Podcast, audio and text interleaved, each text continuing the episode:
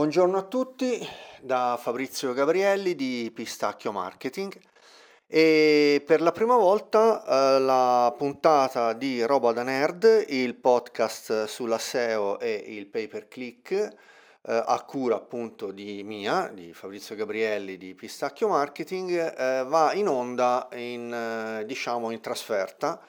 Quindi non la faccio con eh, Spreaker Studio, che è la piattaforma che utilizzo per creare il podcast, e per di più, quindi diciamo in primis da, da digital nomad, quindi da nomade digitale sono in trasferta e, come avete potuto sentire, non è partita la sigla. Ehm, La sigla che è, diciamo, ormai diventata tradizionale per il nostro podcast. Puntata quattordici del primo ottobre duemilaventuno, Roba da Nerd, e in questa puntata parliamo di... Allora, Core Web Vitals, non manca la risposta di John Mueller alla domanda di un, un seguace ehm, nei suoi... Google Hangout e Seo Office, che gli domanda se, come si fa a sapere se i Core Web Vitals penalizzano il tuo sito o meno. Poi parleremo mh, di un cambiamento che c'è stato da parte di Google, dove, cioè più che altro anche qui, John Mueller spiega che Eh, non esiste più il modello degli oltre duecento fattori di ranking di Google, e ne parliamo perché sono usciti due articoli su questo argomento. Poi parliamo dunque eh, Google annu- questo è un topic molto importante ed è anche quello che eh, quindi il più importante della puntata, e poi è anche quello che ci seguirà nel futuro, perché Google ha annunciato il redesign della pagina della search. Arriverà nei prossimi mesi in rollout ehm, e questa nuova pagina della search sarà disegnata in base a un nuovo mega algo che si chiama M U M, M U M, M U M, Multitask Unified Model. Ne parliamo. Poi eh, è uscito un articolo dal, um, dal blog di Google eh, dove si, ca- si dice che è cambiato il modello di attribuzione, che da ora in avanti sarà settabile come data driven per tutti. Ne parliamo e insomma ci sono anche alcune cose da dire, perché insomma chiaramente Google fa marketing e, e non manca mai occasione di, di, di farcelo capire. Poi dunque, ultima cosa, ultima cosa, eh, un cambiamento fra, eh, su Google Ads, eh, diciamo... Eh, Phrase Match e Broad Match iniziano a essere preferiti su Google Ads. Ne parliamo rapidamente perché è un tema anche questo un po' spinoso, comunque riguarda un po' ehm, il, il discorso eh, del, del, dei Phrase Match e dei Broad Match su Google Ads. Direi che con questo possiamo iniziare a trattare il primo argomento rapidamente. Come si fa a sapere se i Core Web Vitals penalizzano il tuo sito? Ha risposto a questa domanda John Mueller in un Google Hangout o, o un Seo Office. Sapete che lui poi fa un, un due o tre format, e la domanda era eh, io ho avuto un decadimento del venti per cento nel ranking del, del sito, e questa cosa dipende dal Page Experience Update? Punto di domanda. E allora, in, intanto per cominciare la, la risposta che dà John Mueller è molto chiara e, e, e ci dice eh, guardate se il, eh, la penalizzazione nel traffico è, è stata ehm, immediata oppure se è stata graduale.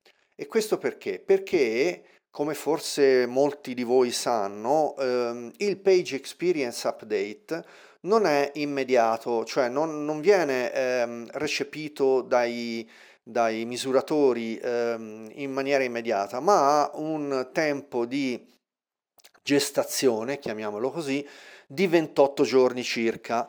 E quindi se c'è una perdita eh, di, nel traffico eh, e una penalizzazione del sito, questa cosa non si vede da un giorno a un altro. Quindi questa cosa è molto importante da sapere e insomma Mueller ce lo, John Mueller ce lo, ce lo dice abbastanza chiaramente. Di, quindi la risposta che da lui è, eh, dice se tu hai avuto un decadimento immediato sicuramente non dipende da, dai Core Web Vitals e... Ehm, e perché le, le, sia eh, i guadagni sia le perdite eh, a livello di traffico nell'update vengono calcolate, vengono recepite in maniera eh, graduale e comunque anche automatica.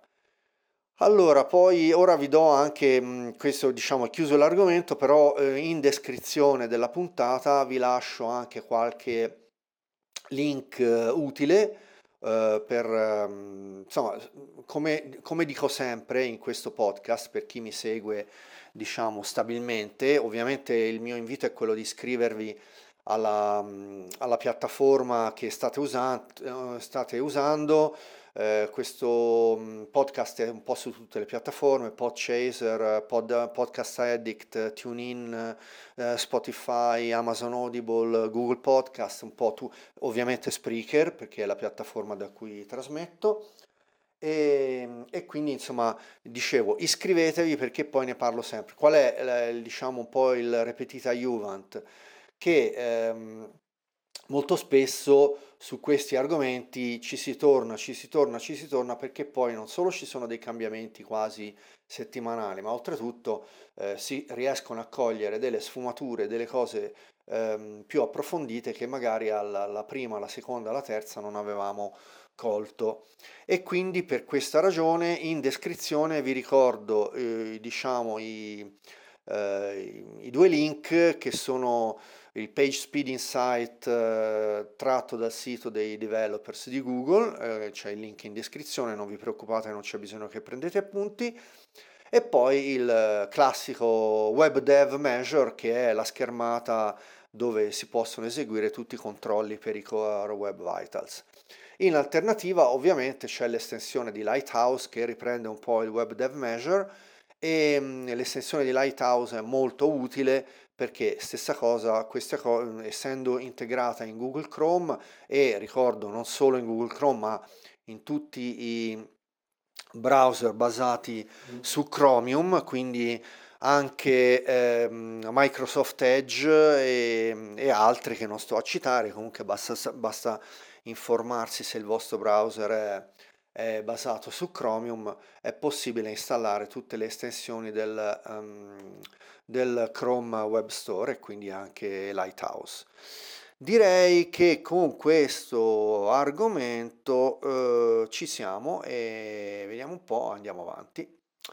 Allora, ehm, dunque, dunque, anche qui John Mueller, che ormai è diventato, come sapete, nostro affezionatissimo eh, consulente, oso dire, comunque in, tut- in quasi tutte le puntate, forse l'ultima, eh, la tredicesima puntata non era presente, John Mueller, ma in tutte le altre sì, quindi è ospite fisso di Roba da Nerd, e ha risposto anche qui eh, in, a un, alcune domande che riguardavano i duecento fattori di ranking eh, di Google, e che poi tra l'altro è una, una delle domande che, mh, delle cento pistole, insomma delle, delle famose domande che poi vengono rivolte a tutti quanti, ehm, a tutti quanti gli esperti. E vediamo un po', allora intanto mh, allora, Google eh, ci dice John Mueller sta uscendo da questa logica dei duecento e più eh, fattori di ranking e, mh, è eh, diciamo fuorviante pensare che ci siano di quest- fra questi duecento e oltre segnali di ranking dei ranking eh, più eh, importanti. È vero che ce ne sono sette otto che poi sono quelli più eh, fondamentali, però chiaramente ehm, John Mueller dice che non posso darti una risposta su quali siano, eh, è anche comprensibile insomma, perché eh, la, la, diciamo Google tiene conto di tutti questi fattori di ranking e alla fine dipende anche da che tipo mh, di sito è, da quante pagine ha, eh, da... Mh, Insomma, da, da tanti tanti fattori. Sappiamo che anche conta l'età del sito, quindi quanto tempo è online, da quanto tempo è online, conta anche, insomma, in parte anche, eh, quindi non solo la velocità chiaramente della pagina, ne abbiamo parlato prima, della Google Page Experience, ma anche, cioè in parte anche le, addirittura l'hosting, cioè perché chiaramente un hosting veloce influisce anche sul ranking, quindi non in quanto hosting in quanto tale, ma in quanto velocità ehm, di time to first byte e altri parametri che sappiamo. Quindi insomma eh, il modello sta cambiando di questa cosa e probabilmente anche Google, eh, ecco John Mueller fa un bel esempio eh, e dice guardate che noi ah, dentro i nostri uffici non abbiamo uno spreadsheet, non abbiamo un foglio di calcolo dove... Uh, abbiamo i, i duecento um, ranking factor uh, elencati in base a cui poi andiamo a valutare un sito. Dice quindi state, state sereni che insomma chiaramente ehm, il, la raccomandazione solita è quella di usare linguaggio naturale, non fare spam, perché poi sappiamo che, ecco per esempio, eh, dai, due, dai, dai sette otto fattori di ranking più importanti, ehm, adesso eh, uno dei fattori che sta mh, avendo un, un'importanza chiave è proprio quella di non fare spam.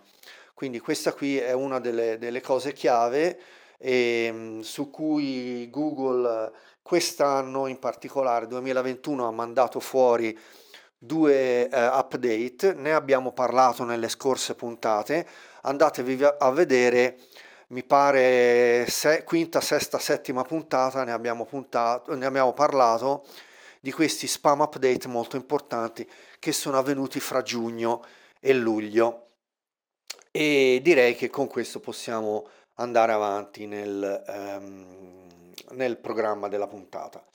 Allora, eh, altro capitolo, Google annuncia il redesign della search, eh, verrà usato un mega algoritmo, si chiama M A M, Multitask, eh, Multitask Unified Model, e si compone di tre aspetti, cose da sapere, topic zoom e i visuals eh, navigabili.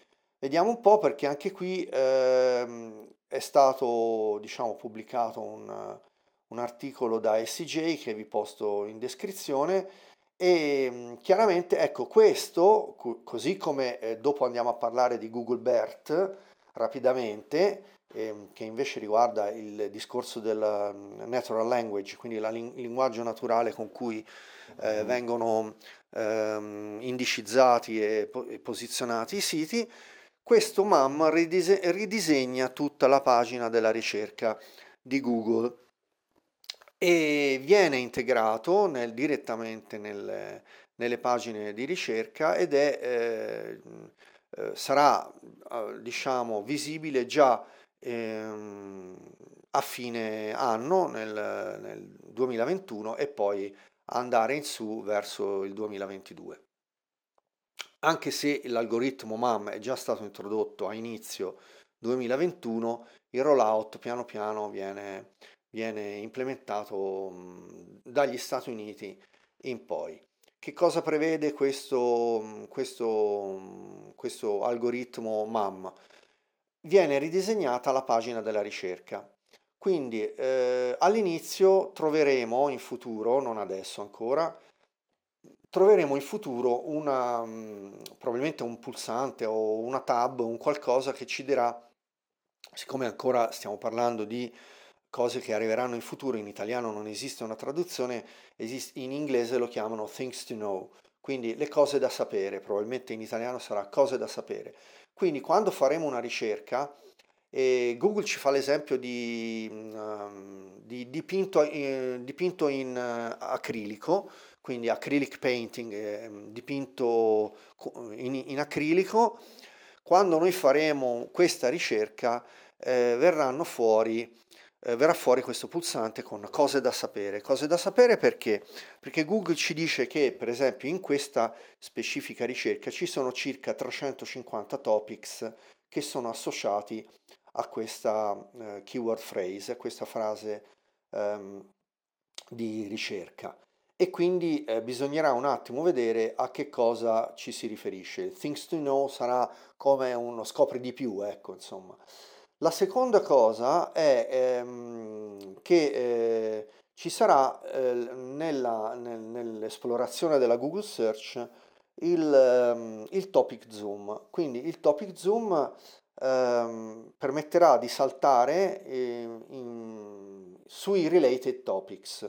Quindi anche qui, se stiamo parlando di un dipinto con colori acrilici, anche qui ci sarà una suddivisione più granulare a livello di subtopic che permetterà di scoprire di più sul determinato argomento. Infine l'esplorazione visuale che eh, chiaramente eh, Google sta implementando, eh, quindi non solo con Google Map, ma anche con Google Lens. Come sapete, Google Lens esiste anche sul mobile e secondo me ancora non ci siamo perché ancora non becca bene, dipende cosa stiamo cercando, eh.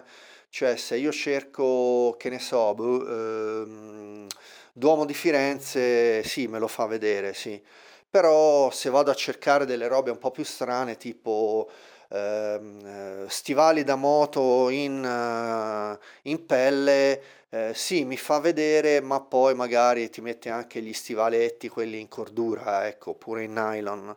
Quindi insomma non è che proprio Google Lens ancora funzioni proprio bene. Però comunque mi raccomando, cioè specialmente noi addetti ai lavori andiamo sempre a sperimentare, cioè io che so, in capo a una giornata tre o quattro volte le ricerchine su Google Lens me le faccio, perché comunque bisogna anche guardare un po', mh, insomma... Mh, I, i vari argomenti, ecco, insomma, che, perché chiaramente in base agli argomenti Google Lens funziona più o meno bene. Google Lens sarà integrato in questo Google Map e quindi anche nei visual eh, saranno implementati nella ricerca. E quindi chiaramente in questo caso io ora ne ho parlato, diciamo, in anteprima.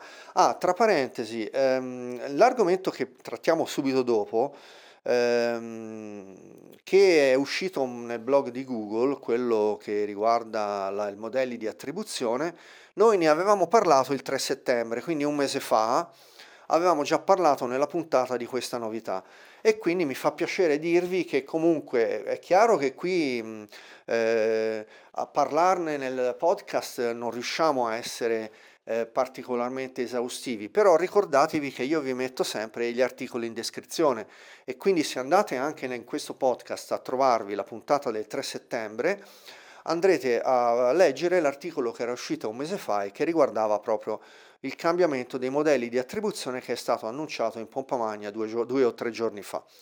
E quindi con questo introduciamo l'argomento appunto successivo, che è il data driven e quindi il cambio dei modelli di attribuzione da parte di Google. Il futuro è data driven. Allora, è uscito appunto il ventisette settembre ehm, dal ehm, blog di Google relativo agli ads, eh, al commerce. Il, quindi relativo a Google Ads, stiamo parlando di Google Ads, che il default attribution model d'ora in poi per tutti i nuovi Google Ads sarà appunto quello data driven e non più, diciamo, quegli altri che, eh, che ora vi, vi elenco molto rapidamente per chi non lo dovesse sapere. Eh, chiaramente ce ne sono ce ne sono ce ne sono svariati e ve, ve li elenco rapidamente per fare un recap, giusto appunto quando dicevo prima repetita iuvant. Allora, Google Ads offre diversi modelli di attribuzione, sono il classico e l'ultimo click, poi c'è il primo click, il lineare e il decadimento temporale e in base alla posizione. E vabbè, ultimo click e primo click eh, si capisce abbastanza chiaramente. Quindi il, la, la conversione viene attribuita eh, su la conversione di un annuncio viene attribuita tutta all'ultimo click su cui è stato effettuato, eh, che è stato effettuato dall'utente e alla parola chiave rispon- corrispondente. Primo click il contrario, quindi il primo click usato credo da nessuno, francamente. E, mh, il lineare invece può essere già più interessante perché eh, appunto il lineare distribuisce il merito della conversione equamente su tutte le interazioni eh, che sono state fatte. Io devo dire che ho usato molto spesso il, de, questo lineare. E poi appunto ci sono anche quello del decadimento temporale, chiaramente dipendeva dal fatto che ehm, se erano passati più di sette giorni o meno. Ricordo che i cookie, ah una cosa importante questa da dire, allora i cookie su Google Analytics eh, di Google durano due anni, ehm, mentre su Google Ads durano due settimane. Quindi a occhio, perché che cosa vuol dire? Che la conversione viene tracciata se viene fatta entro due settimane. Se uno va a guardare Vacanza in Trentino e poi ci torna il mese dopo, il cookie non, non lo becca. Quindi anche qui, il, per questo dico il lineare, no? Il lineare vale su due settimane, cioè io sto cercando Vacanza in Trentino um, Uh, oggi, poi ci torno tre giorni per, dopo, eccetera eccetera. A quel punto chiaramente se la conversione viene fatta entro due settimane, um, a questo punto il, il tracciamento uh, lineare um, funziona, con il decadimento al cinquanta per cento dopo sette giorni. Questo è importante da sapere, perché comunque da, dai sette ai quattordici giorni abbiamo comunque un tracciamento, però eh, viene attribuita un'importanza inferiore del cinquanta per cento, ridotta del cinquanta per cento. Quindi le conversioni che contano di più sono quelle fatte nei primi sette giorni. E bene. Allora, che cosa era? Su, molto rapidamente vado avanti perché se, l'argomento è molto complesso. Vi posto in descrizione quattro link molto interessanti, eh, di cui l'ultimo molto importante e anche più tecnico. L'ultimo link è quello che parla proprio specialmente sul confronto dei modelli. Ecco perché. Perché eh, chiaramente cambiando il modello eh, di attribuzione e passando al data driven, anziché quelli usati precedentemente, cambieranno anche eh, le, mh, le modalità di conversione e quindi dobbiamo riuscire a monitorare se stiamo facendo meglio oppure, oppure peggio. Quindi vi posto un link per confrontare il rapporto confronto modelli, che è, è praticamente imprescindibile studiare, è, un, è un, una Google Answer, quindi tratta dal support di Google, dalla guida di Google Ads eh, avanzata, quindi è un articolo un po' incasinato da leggere, però ehm, va assolutamente studiato, perché chiaramente bisogna avere le idee chiare se stiamo facendo meglio col data driven piuttosto che con eh, modelli di attribuzione usati in precedenza. Ultima cosa che voglio dire su questo argomento è che eh, forse non tutti lo sapranno, ma eh, comunque, come dicevo, ricordare fa sempre bene. Il data driven prima era, um, at- era attivabile soltanto dagli account con grosse mole di dati, e quindi stavamo parlando di account fondamentalmente di e-commerce, ma oltretutto e-commerce anche piuttosto grandi, cioè non e-commerce da, da duecento prodotti. E quindi per esempio noi altri piccoli, eh, come sapete io lavoro per le piccole e medie imprese del tessuto imprenditoriale della Toscana, eh, un data driven non era, non era proprio attivabile perché non ho clienti di, di questo tipo. La cosa, la novità di adesso che mh, esce fuori è che eh, il data driven è attivabile su, anche sugli account piccoli, e quindi questo è anche importante per tutti quelli che lavorano a livello di agenzia S E O locale e agenzia Google Ads a livello locale. Dunque in descrizione vi posto tutto quanto, compreso l'articolo di Google ehm, ufficiale, che chiaramente era un po' impostato in chiave marketing e diciamo che la metteva mh, sul bello, ecco, tutto bello, tutto facile, tutto facciamo noi, ci pensiamo noi, voi state tranquilli e non avete problemi. È un po' diciamo Google, ecco, insomma.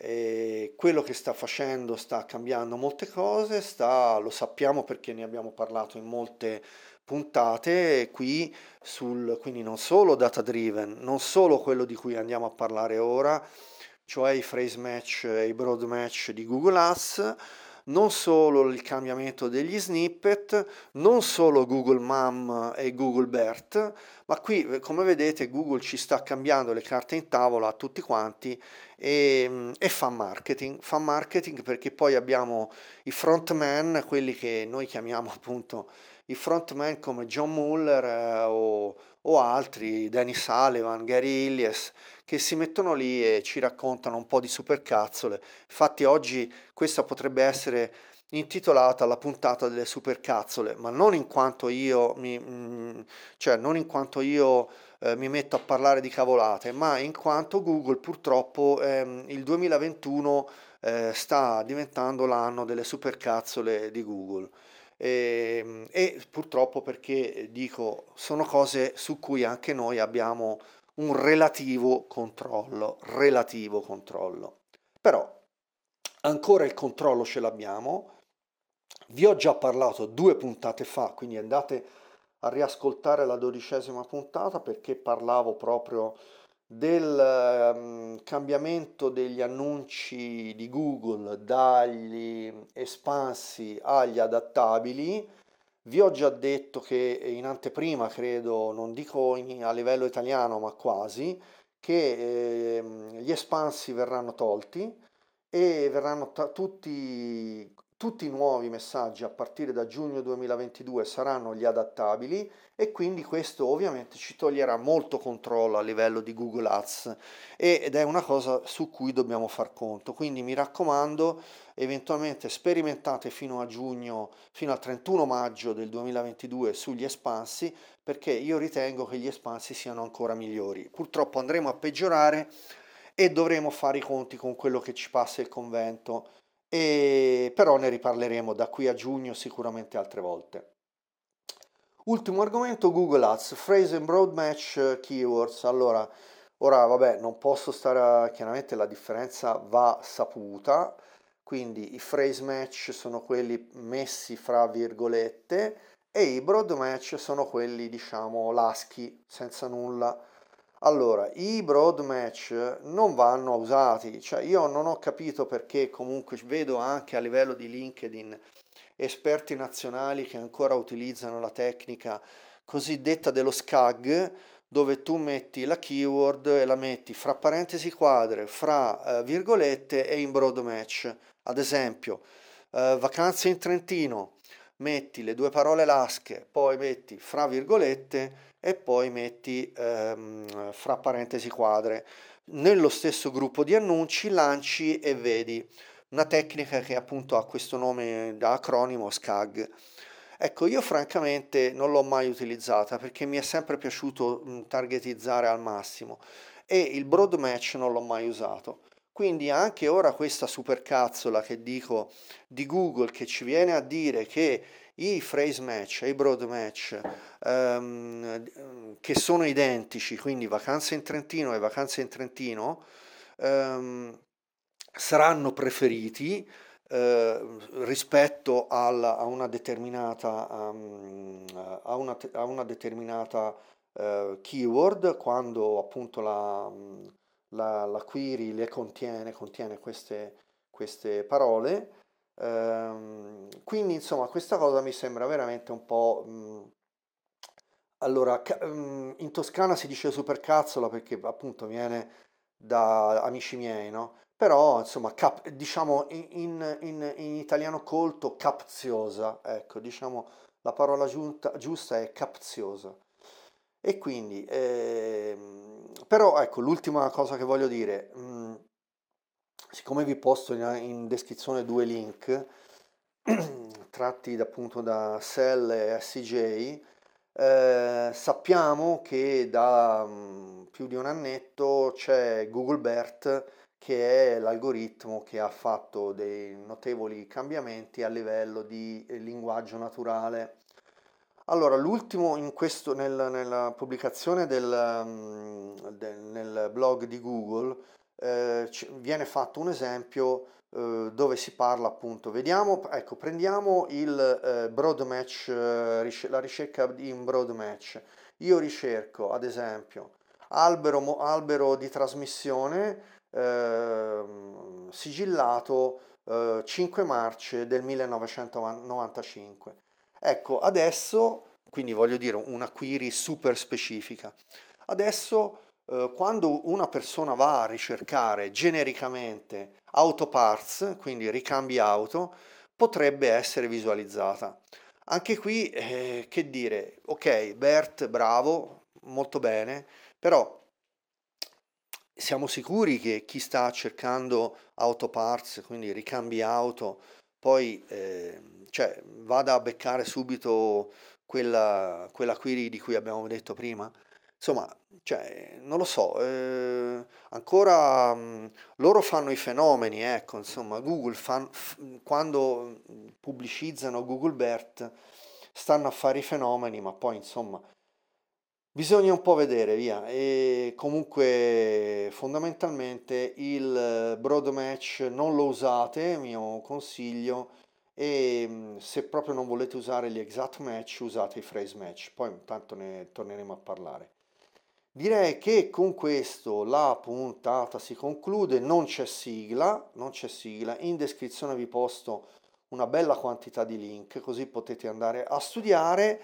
Puntata numero quattordici del primo ottobre si conclude qui, venerdì prossimo sarò ancora in trasferta, quindi anche qui avremo un'altra puntata um, eh, da una, cioè io sono in una cornice diciamo appunto da digital nomad, sono giusto appunto in Trentino e quindi vi mando un saluto dal Trentino e ci vediamo, vediamo insomma ci ascoltiamo venerdì prossimo otto ottobre con Roba da Nerd, il podcast sulla S E O e il Pay Per Click a cura di Fabrizio Gabrielli di Pistakkio Marketing. Ciao e a venerdì prossimo.